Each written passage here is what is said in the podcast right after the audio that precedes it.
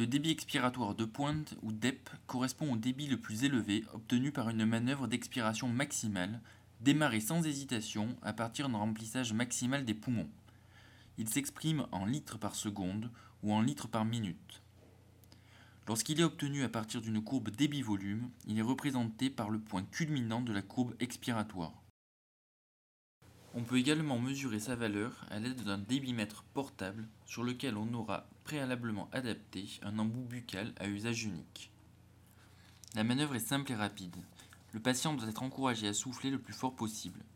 Le cou doit être dans une position neutre, sans flexion ni extension.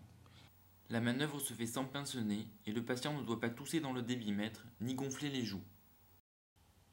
Pour simplifier, on demandera simplement au patient, une fois l'embout buccal mis en bouche, de faire comme s'il voulait expulser une flèche d'une sarbacane ou comme s'il voulait cracher un chewing-gum. Après avoir atteint le point de remplissage pulmonaire maximum, le patient doit souffler sans attendre. On réalisera trois manœuvres consécutives et on retiendra la meilleure des trois valeurs. Dans cet exemple, les scores obtenus ont été de 420, 430 et 450 litres par minute. On retiendra donc la valeur de 450 comme valeur du débit expiratoire de pointe chez cette patiente. Il est important de rappeler que si parmi trois manœuvres acceptables retenues, les deux manœuvres expiratoires donnant les valeurs de DEP les plus élevées ne sont pas reproductibles à 40 litres par minute près, on devra réaliser jusqu'à deux mesures supplémentaires. La valeur obtenue sera comparée aux valeurs théoriques calculées à partir du sexe, de l'âge et de la taille. Pour une femme de 23 ans mesurant 1m65, la valeur de la théorique est de 430 litres par minute.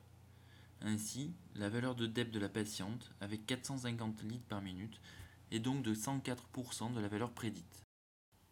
À titre d'exemple, un DEP inférieur à 30% de la théorique, ou plus généralement un DEP inférieur à 100 litres par minute accompagnant une crise d'asthme, fera considérer le patient comme entrant en asthme aigu grave.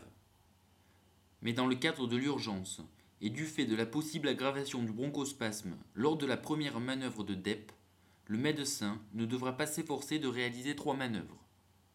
A noter enfin qu'en cas d'asthme grave, la surveillance de la crise se basera principalement sur l'évolution de la valeur du DEP plus que sur sa valeur absolue.